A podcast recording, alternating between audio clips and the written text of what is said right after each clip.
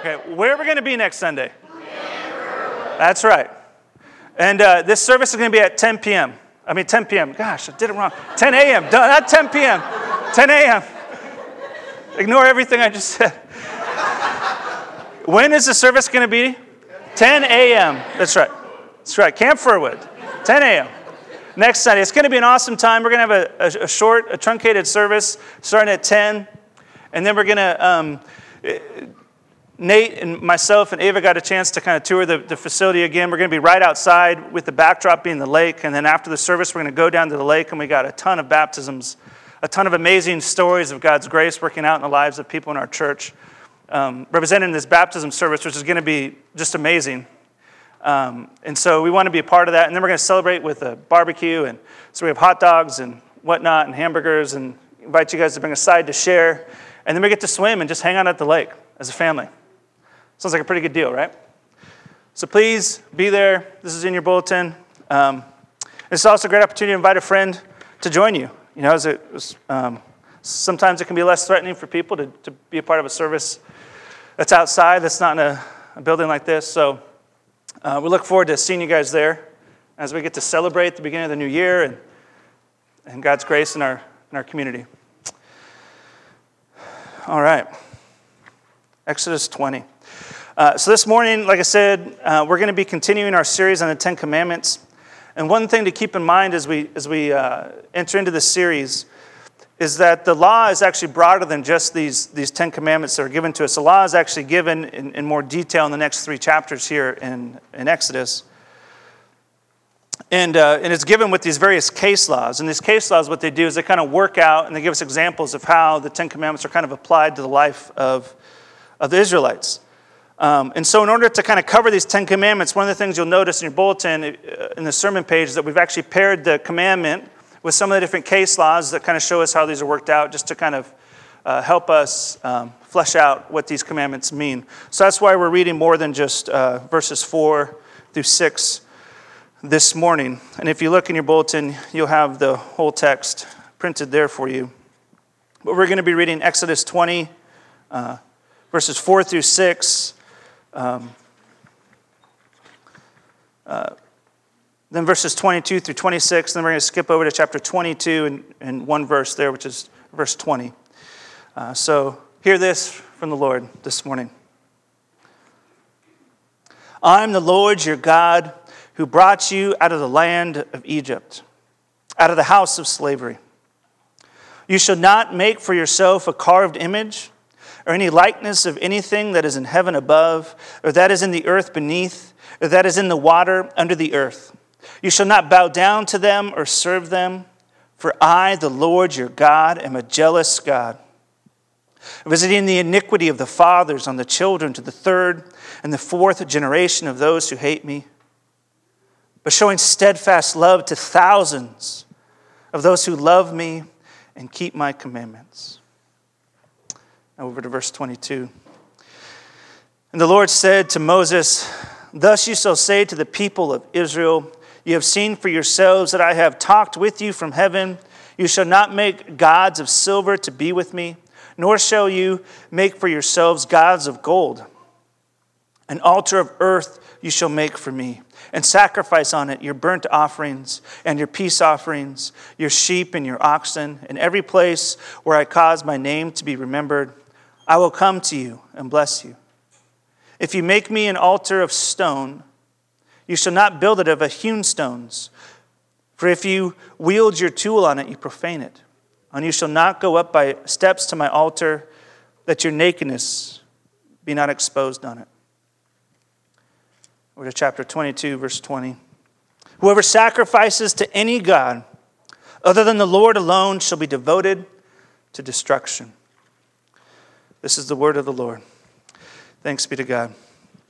Pray with me.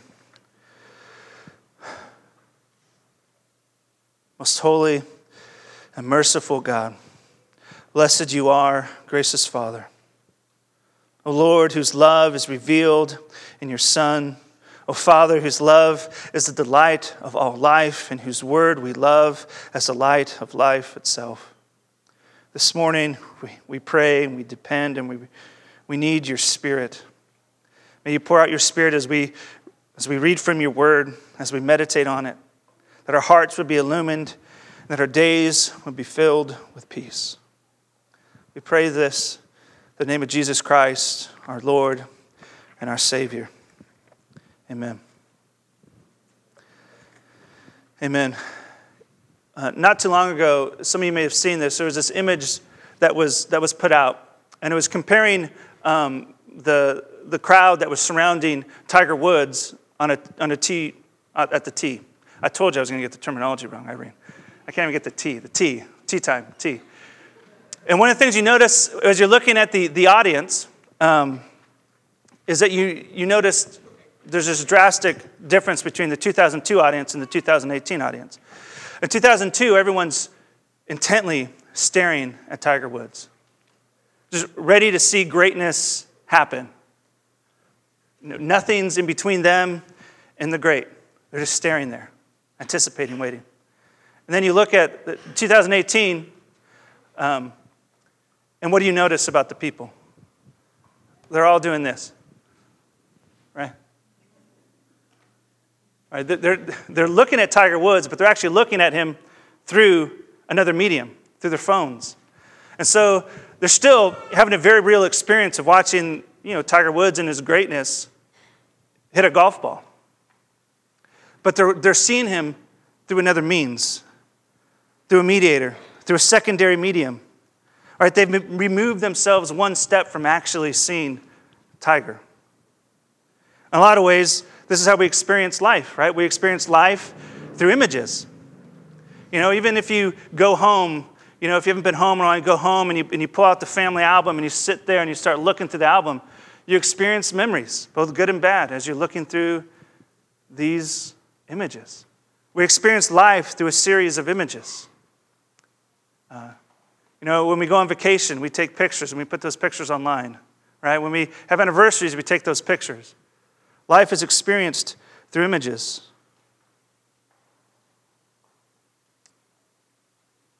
And at the time that these Ten Commandments were given, there were people that were not much different than us. Sure, they didn't have cameras to take these pictures, and they didn't have internet to post these pictures. But there are still people that craved images. And we see this in the relationship even with the, the unseen God. You know, just a couple chapters after the commandments are given to the people, you find the people and what's happened. They've actually created an image of Yahweh, a false image, a golden calf, but an image nonetheless. These are people that craved an image to represent the gods who brought them out of Egypt. And in this world, and in our world, to a people who struggle with the worship of idols, to a people uh, who are obsessed with images, God speaks. And in this deeply profound way, in this world of images, God gives us His Word. And God acts through His Word. And He shows us Himself through His Word. See, in the, in the first commandment, we kind of get the, the who, right? God tells us the who. Who are we to worship? Who are we to come before? Who's our God? Yahweh is our God. The God who brought us and delivered us from Egypt, from, from slavery, the God who delivered us from our oppression, He is our God. And in the second commandment, we get the, we get the how. How are we supposed to approach this God? What is our relationship with God going to look like? Is it going to look like the relationship between the Egyptians and their gods? And in this prohibition, we get a resounding no do not have graven images, carved images. And what we learn from this, and what we will see as we kind of talk about graven images, is that God, Yahweh, the God who rescues us, the God who hears our cries, the God who comes for us in our sin and our darkest moments, we find that He is a very profoundly personal God. When I say personal God, I don't mean an individual God, like it's just me and my God by myself. I mean, He is a personal God, meaning you can know Him, you can have relationship with Him, and He desires to be with you. He's this covenanting God who, as Psalm 105 says, keeps His covenants forever. He's a God who wants to draw near to us and for us to draw near to Him. And then this prohibition this morning, what we're going to find is a profound love. A profound love that God has for us as children. That we were not rescued to do as we please, but we were rescued to walk in relationship with God. So, as we consider this prohibition, we're going to look at this topic of, of graven images by asking three questions. The first of which is a fairly simple one, and it's this it's what is a graven image? What is a graven image? And in verse 4, uh, we read the beginnings of what it is. It says, You should not make for yourself a carved image or any likeness of anything that is in heaven above, or in the earth beneath, or is in the water under the earth. We're not supposed to create anything that represents anything that was created. I mean, in this, in this, you know, one sentence, he covers all of creation, right? That which is created above. You know, in the heavens, there is likely not talking about like a heavenly realms, but it's just talking about that which is from above the, the stars, the sun, the moon, right? Then what's on the earth, you know, the creepy crawly things, the you know, lions and tigers and bears, oh my, type of things. And then we get that which is under the earth. He's covered all of creation in this first little bit of this prohibition. And by itself, it makes it seem like we're not supposed to create anything. Because here's the thing anything that we create is going to be mimicking, in some degree, the creation that's already here. We're not really original. Nothing we make is original. It all comes from the created stuff that God created and made. So it sounds like, at the beginning, that we're not supposed to create anything. However, it's interesting, we find just a few chapters later in chapter 36, God giving them instructions on how to build a tabernacle and the, and the Ark of the Covenant, and, which is this place where God actually dwells with his people. Uh, it's this kind of recreation of the Garden of Eden in this, in this room where God dwells and meets with his people. And in this description of what this building is supposed to look like, you know, we find that God's instructing uh, them to construct the tabernacle with great artistry, even with certain images. And these images were even used within the context of their worship. There was two cherubim of gold, which are these heavenly creatures that were supposed to be carved into the ends of the mercy seat and also on the curtains of the tabernacle. There was lampstands with six branches like a tree and cups like almond blossoms. Even in the inner sanctuary of the tabernacle, the walls had engraved figures of cherubim and palm trees. I mean, these images sound a lot like what was just prohibited, don't they? Sounds almost exactly like what was just prohibited. So, what's happening? Is God changing his mind just a few chapters later? Of course, the answer to that is no, he's, he's not. So, what's happening? Well, you know, if we reach further, we find out that this is not a regular image. You know, in verse 5, we see this You shall not bow down to them or serve them. This is not just a regular image, a regular piece of artwork but this is artwork that was created for the explicit purpose of worshiping it. The act of bowing down to something is to make yourself, is to humble yourself before something, to prostrate, prostrate yourself before something. And to, to serve something is to bend your will to that thing. That's what we do when we come to worship God. Uh, you know, even this morning, what are we doing? We're singing God's praises. We're humbling ourselves before Him. We're accepting His grace and forgiveness, and, and we're praying and asking that God would bend our wills to be like His, right? We're bowing down and we're serving Yahweh. And He's saying, He's, he's prohibiting uh, images that you do that with, that you would bow down and serve these images. So God is not forbidding the use of art or even art in the space of a worship service, but art made as an object of worship. You know, he's saying, you know, other nations, you know, like Egypt, might worship their God. They might come before their gods this way, but not me. I am the God who brought you out of Egypt, and you will not replace me with a created thing. You will not view me through another lens. So, why not? You know, if, if we experience life through images, and if these other nations are happy worshiping their gods through images, why can't we? Like, why not us? This is just our second question you know, why can't we use graven images? And there's a, there's a lot of different ways that we can answer this question and answer it rightly. And we're just going to cover a, a couple of those this morning. The first is this um, that we become what we worship. we become what we worship. In the, the third verse I read this morning, we see a little bit of that in Exodus 22 20. Whoever sacrifices to any God other than the Lord alone shall be devoted to destruction. If we bow down and serve a lifeless object, we actually become lifeless. See, God cannot be represented in a created thing because that created thing is not Him, it's actually not alive. Something living cannot be represented in something that is dead. It's not an accurate depiction of who this living God is. We see this actually really described beautifully for us uh, in Psalm 115. Psalm 115, 4 through 8, um, says this. Speaking of the nations, he says, Their idols, the nation's idols, are silver and gold, the work of human hands. And already, right here in this first verse, we get it set up that these are the works of human hands. So, one of the problems in this in idol worship is what we're doing is we're actually doing a reversal of the created order. Uh, we were created by God to worship Him, right? and to have authority over the rest of creation, to steward it well, but to oversee it, to be over it. And now we're creating something with our hands and we're, we're worshiping the created order. And so in that case, we're actually reversing the created order. Uh, we're reversing the, the ordering of creation from worshiping the Creator and having dominion over creation to lowering ourselves beneath creation and calling it God. So that's the kind of first thing you see right, right away, which is profound in itself. And then we get further. And speaking of these idols, he says, listen, they, they have mouths but do not speak, eyes but do not see. They have ears but do not hear, noses but do not smell. They have hands but do not feel, feet but do not walk. And they do not make a sound in their throat.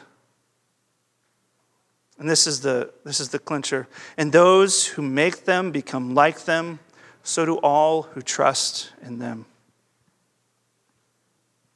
If we worship lifeless things, things that cannot act, things that cannot do anything, then we become lifeless, like the thing that we worship.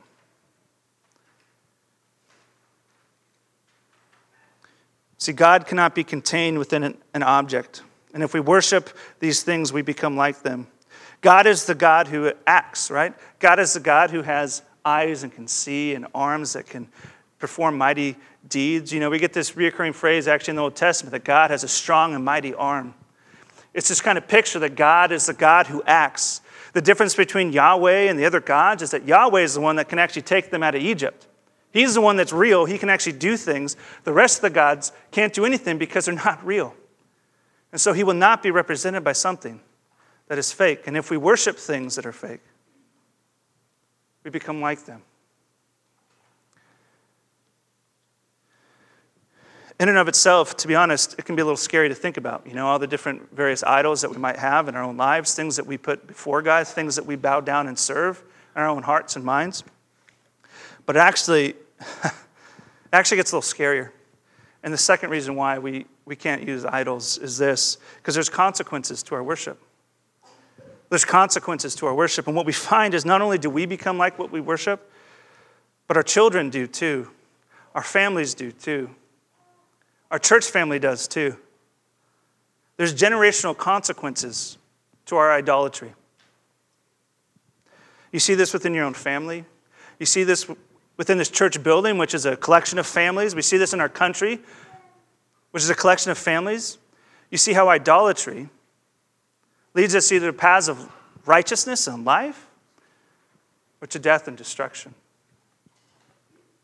And we see this really clearly in verse 5 and 6, you know, um, verse 5, chapter 20, you shall not bow down to them or serve them, for I, the Lord your God, am a jealous God, visiting the iniquity of the fathers on the children to the third and the fourth generation of those who hate me, but showing steadfast love to thousands of those who love me and keep my commandments. There's generational consequences to our worship. And you might say, well, listen, I, I don't know if that's true because maybe, maybe you're here and you're like, well, I didn't grow up in a Christian home and, and I'm here. So clearly that's not true. Or you might, you might also be on the flip side. You might say, well, listen, I have a child or I've seen other kids that grew up in the church and, and they left. What about them? Is this really, is this really true? It's interesting, there's qualifications on both ends for that. Notice he, he doesn't say uh, um, he's going to visit iniquity on the fathers, on the children of the third and fourth generation without qualification. There's little words here that says, of those who hate me.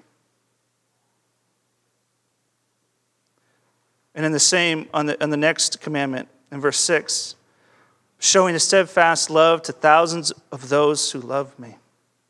And so we're actually still responsible. We're not punished for our father's sins, but only for those who, too, hate God. I mean, praise God, generational sin can be broken, and He calls us out of that. But our family habits are passed down to us, aren't they? Our cultural habits are passed down to us, whether we like it or not.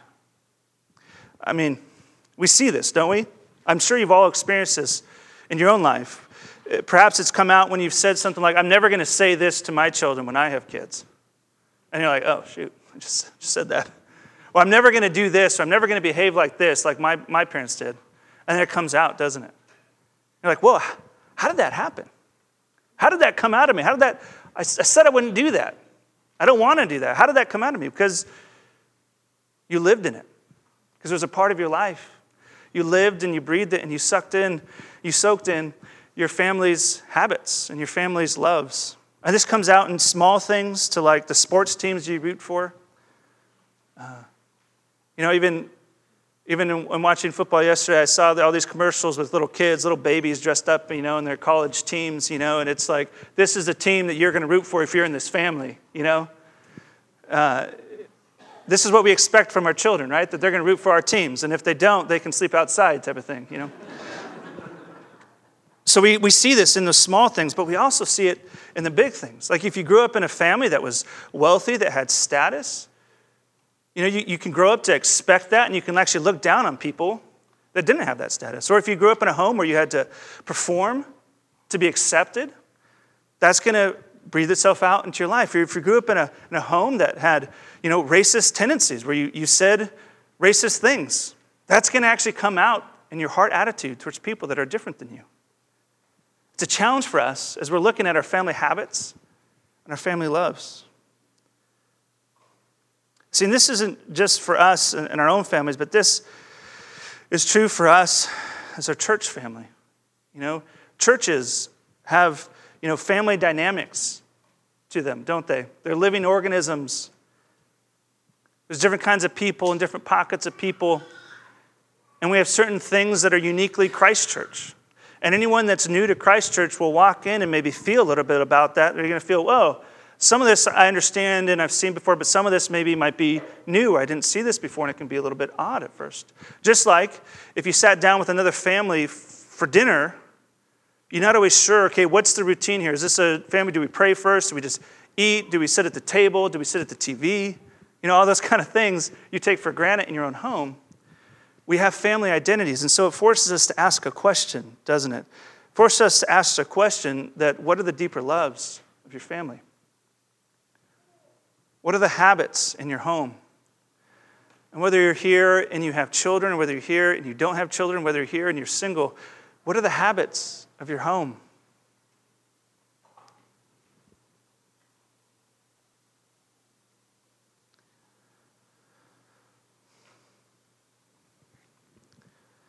And yet we're thankful that God that God can break generational sin. I know that some of you are here actually as a result of breaking free from generational sin, breaking free from sin that's maybe plagued your family. You know, I had a friend actually in seminary we do this thing in seminary. It's kind of it's called a genogram, um, which is you know where you kind of look at your family, and you look at uh, you know from like three or four generations. You kind of do this diagram of your family, and you're kind of trying to look at what are the relational factors of my family, and and how is some of those relational factors carried down to to me and how I view things. And so it can be kind of illuminating to think about, you know, my grandfather and my great grandfather, this happened.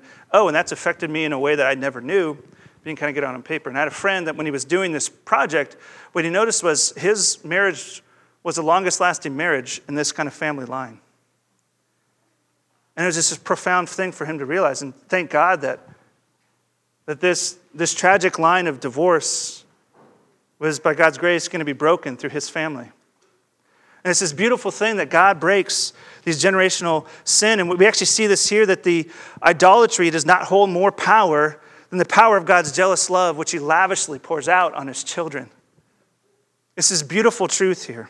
I mean, look at the measure uh, of God's blessing. You know, the, this, this curse is to the third and fourth generation of those who hate me, but showing steadfast love to thousands of those who love me and keep my commandments. The weight of this passage is clearly on that latter bit the thousands. You know, we're actually here as a result of those thousands, aren't we?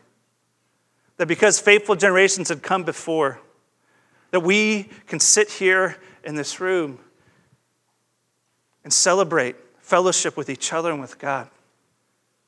Isn't that a beautiful thing to look at Scripture? You know, sometimes we'll look at the Great, you know, Commission in our family, and I tell our kids, listen, we are the ends of the earth. this happened, and it's still happening. We are the ends of the earth. This is the result of generational faithfulness. We are a family.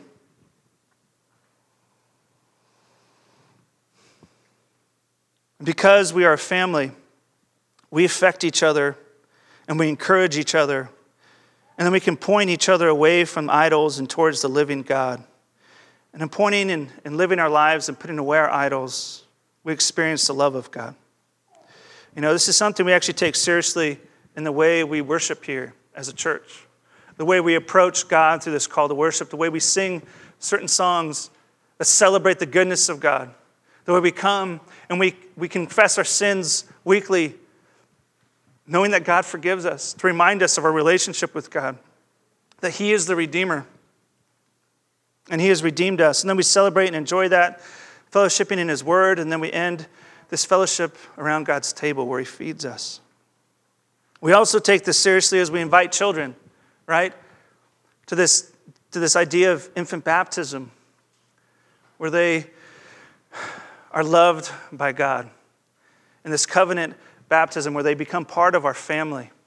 And then we, we graciously invite them to come to the table with young profession of faith because we want to encourage that faith, that generational faithfulness, to encourage them in their loving and coming to God. So, why can't we have graven images? Because they're fake, because they're false. For God to be loving, would He want us to come and worship around something that was fake, that was less than? Absolutely not.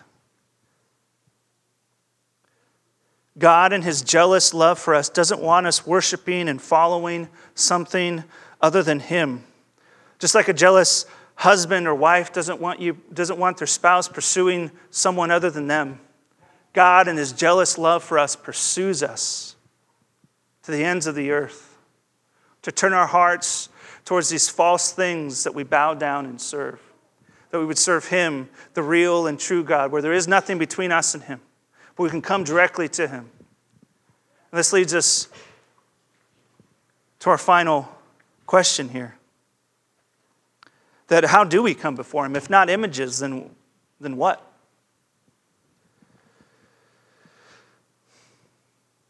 Well, in the, in the Old Testament, they actually they approached God through the altar, through these sacrifices. And on this altar, they brought offerings. And we see an image of this in the second set of verses that I read. And I'll read uh, just from the middle of them in verse um, 24 chapter 20, verse 24, he says this And an altar of the earth you shall make for me, and sacrifice on it your burnt offerings and your peace offerings, your sheep and your oxen, and every place where I cause my name to be remembered. I will come to you and bless you. And these sacrifices, what did they have? They had fellowship with God where they remembered Him. And God was very present with them. You know, the, the two offerings uh, that are mentioned here the burnt offering, the peace offering. In the, in the burnt offering, what this would mean is through the burnt offering, they would offer their, their sins were actually placed on the animal that was died, that was consumed in a fire. And thus they were made clean before God. And to the peace offering, was a celebration offering, the worshiper was able to actually come and eat part of the sacrifice. And so, and then they actually had fellowship with God and they communed with Him around a table, much like what we do here around a table, where we commune with the living God. And it was here where they fellowshipped with God.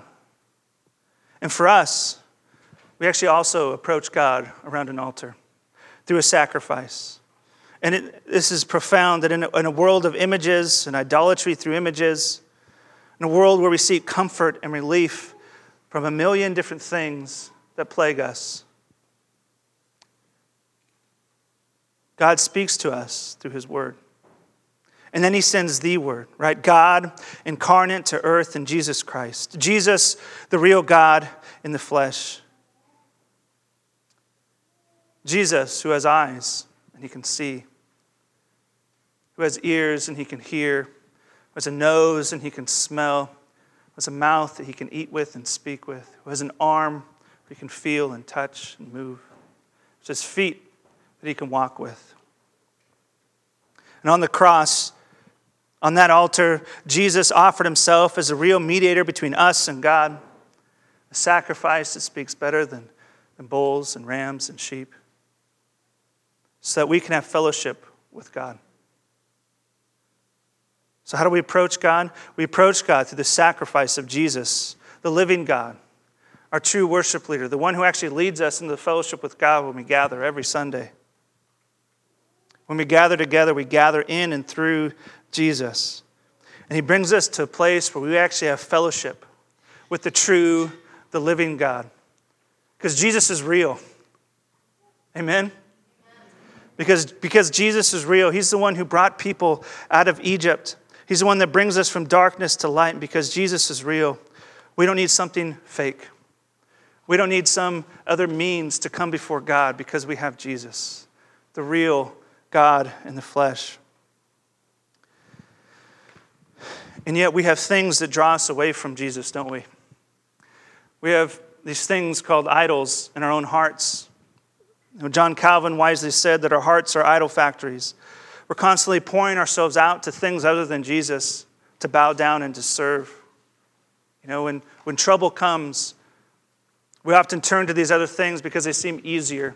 It's why Israel here turned away from the God who just brought them out of Egypt.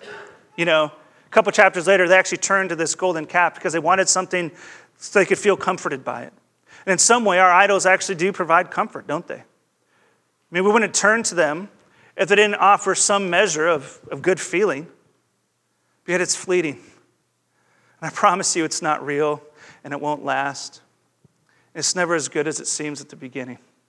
And this is where God through Jesus is coming to us.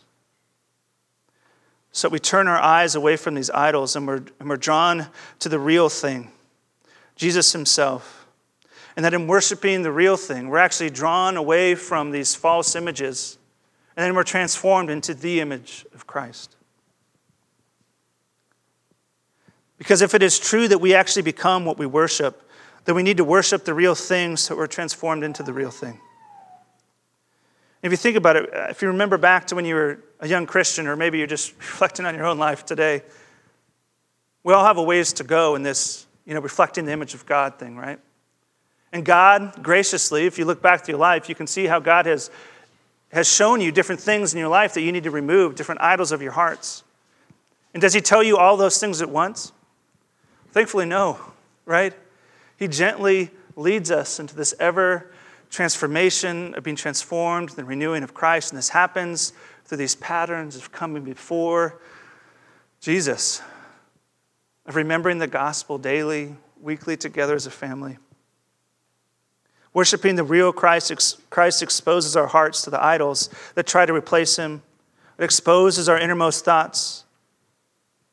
And it transforms us into the image of Christ.